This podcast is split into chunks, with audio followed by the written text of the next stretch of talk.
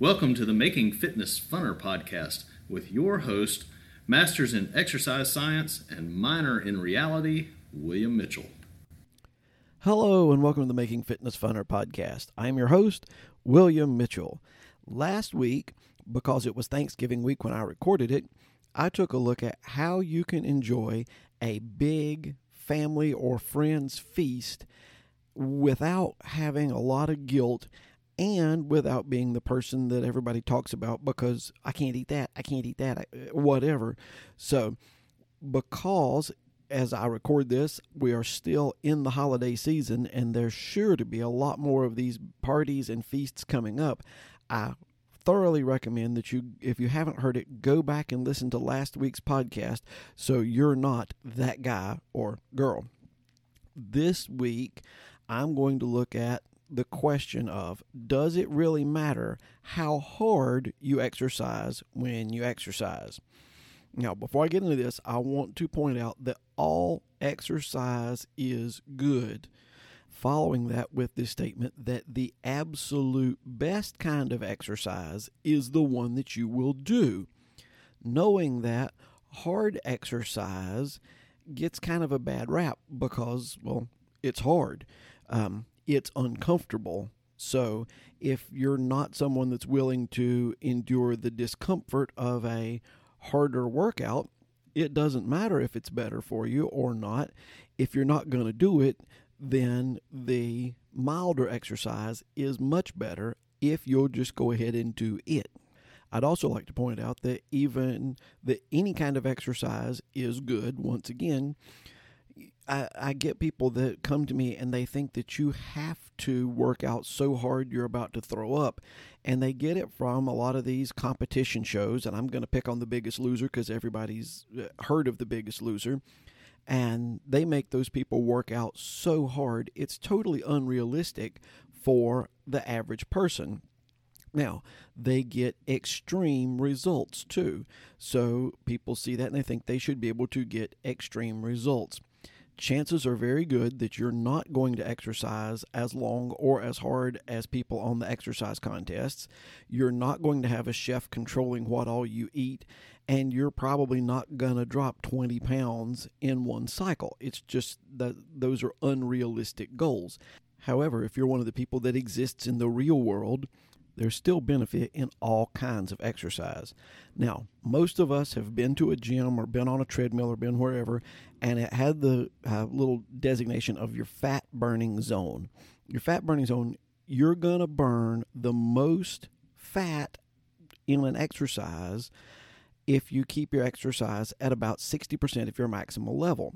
However, that's a little bit misleading because if you're exercising at a lower rate and you burn, oh, say, 500 calories, it, you've still burned 500 calories. Your body has to replenish that somehow, either by burning fat or you by eating more. So, if you're doing steady state exercise, really the total amount of calories burned is more important than the intensity of the exercise. So, that fat burning zone is very misleading. However, what I want to look at today is what's called high intensity interval exercise. And it started back in about the 1950s being a real thing. And when you do it, you exercise at 80% or more of your maximum ability, which is fairly difficult. And you do it for a set amount of time, and then you rest for a set amount of time. So let's say that you're a runner, then you're going to run at a sprint for a set amount of time and then you're going to walk to give yourself recovery for a set amount of time. You're going to do that repeatedly and make it a shorter workout. Usually they last about 30 minutes because if you're doing it at 80 to 90% of your uh, maximum workout, that's about all you can manage. And when you're doing high intensity interval exercise, it turns out that although in steady state exercise, burning 100 calories is burning 100 calories, in high intensity interval exercise, it the math doesn't always exactly work out. In one study, they took two groups of people, and they did one of them for a 20 week. Notice it said 20 week program of steady state endurance exercise, so basically mild jogging. and they burned a equivalent of 1,462 calories every week. They took another group and they did a 15 week program. So it's a, a five week shorter program, and they burned 923 calories per week. So that's about 500 calories less per week. However, the high intensity group lost nine times more fat than the steady state group. So if you look at the math, those calorie that calorie math does not add up. And in most of the studies that I looked at, it was a very special kind of fat that was targeted first. It was the abdominal fat. And abdominal fat is the worst fat for your health. And that's the fat, not the jiggly stuff on the outside of your belly, but when you've got the stuff underneath the muscle layer in your belly that makes the hard belly that's kind of fat. And that fat is what, uh, for lack of a better word, is choking your organs. And that's the stuff that's going to be most likely to cause health problems. And in several of the studies, people didn't lose overall weight, but they reproportioned things and lost significant amounts. Um, one of the studies I was looking at, in eight weeks, they lost 48% uh, of their abdominal fat, which is an amazing amount. So when you look at this, it does have some really strong health benefits, and let's look at them. Now, this information is from a article published in 2011 in the Journal of Obesity. High intensity interval exercises releases a lot of hormones that are responsible for increasing your metabolism. One they looked at was growth hormone. Now, when you're a kid, growth hormone makes you taller. Once you're an adult, you're not getting any taller. So, growth hormone in an adult is responsible for our metabolism. After just 30 seconds of high intensity exercise, the amount of human growth hormone had increased.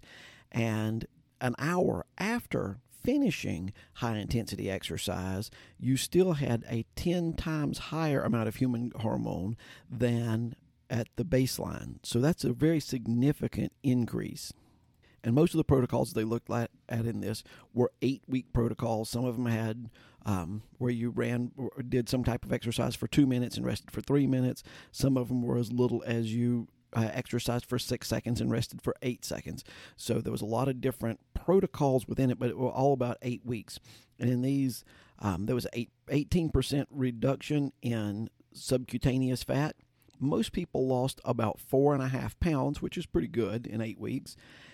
If you happen to be type 2 diabetic, the a huge one was a 58% increase in insulin sensitivity and a 41% increase in overall um, fitness. Your, your VO2 max, your cardiovascular fitness went up by 41%. And most people lost two inches in the waist. So, those pants that you've been either struggling to get into recently or that you'd given up and thought you're going to have to send them to Goodwill, you might be able to fit in those pants again. So, that's, that's a biggie. So, high intensity interval exercise is a very good form of exercise. And here comes the if, and it's a big if, if you're willing to do it. Because high intensity interval exercise hurts. It's going to make you tired. It's going to make you sweat. It's the kind of stuff you see on the Gatorade commercial where the people are dripping orange sweat, although you're not going to actually drip orange sweat. But you get the point. It's going to be a little more difficult, but it pays off tremendous benefits and also, if you're time crunched, you can get in the equivalent of a multiple hour exercise program in about 30 minutes. So, how do you do a high intensity interval exercise program? It's pretty simple. If you're wanting to do body weight exercises like calisthenics, jumping jacks, push ups, that kind of thing, just do them at a really high, at the maximum you think you can. You think your heart's going to jump out of your body. You do that for a prescribed length of time. Um, in that kind of thing 45 seconds seems to be the optimum and rest for 15 seconds and go back at it and do it for about 28 minutes. If you're going to run, do a sprint and then walk. If you're riding an exercise bike, pedal as hard as you possibly can for a given number of seconds and then pedal lightly for a given number of seconds. Whatever you normally do for exercise, do it in bursts and you will see some really significant health benefits, and that will make your fitness just a little bit funner. I hope you've enjoyed this episode. If I've said anything that you thought was enjoyable or worth sharing, please refer this to a friend so that they can have more fun in their fitness journey. Also, please remember to subscribe and like the podcast. As always, I'd like to thank One Accord for the bumper music and Paul Sink for the great intro work. And I hope you'll join us next week as we try to make fitness funner.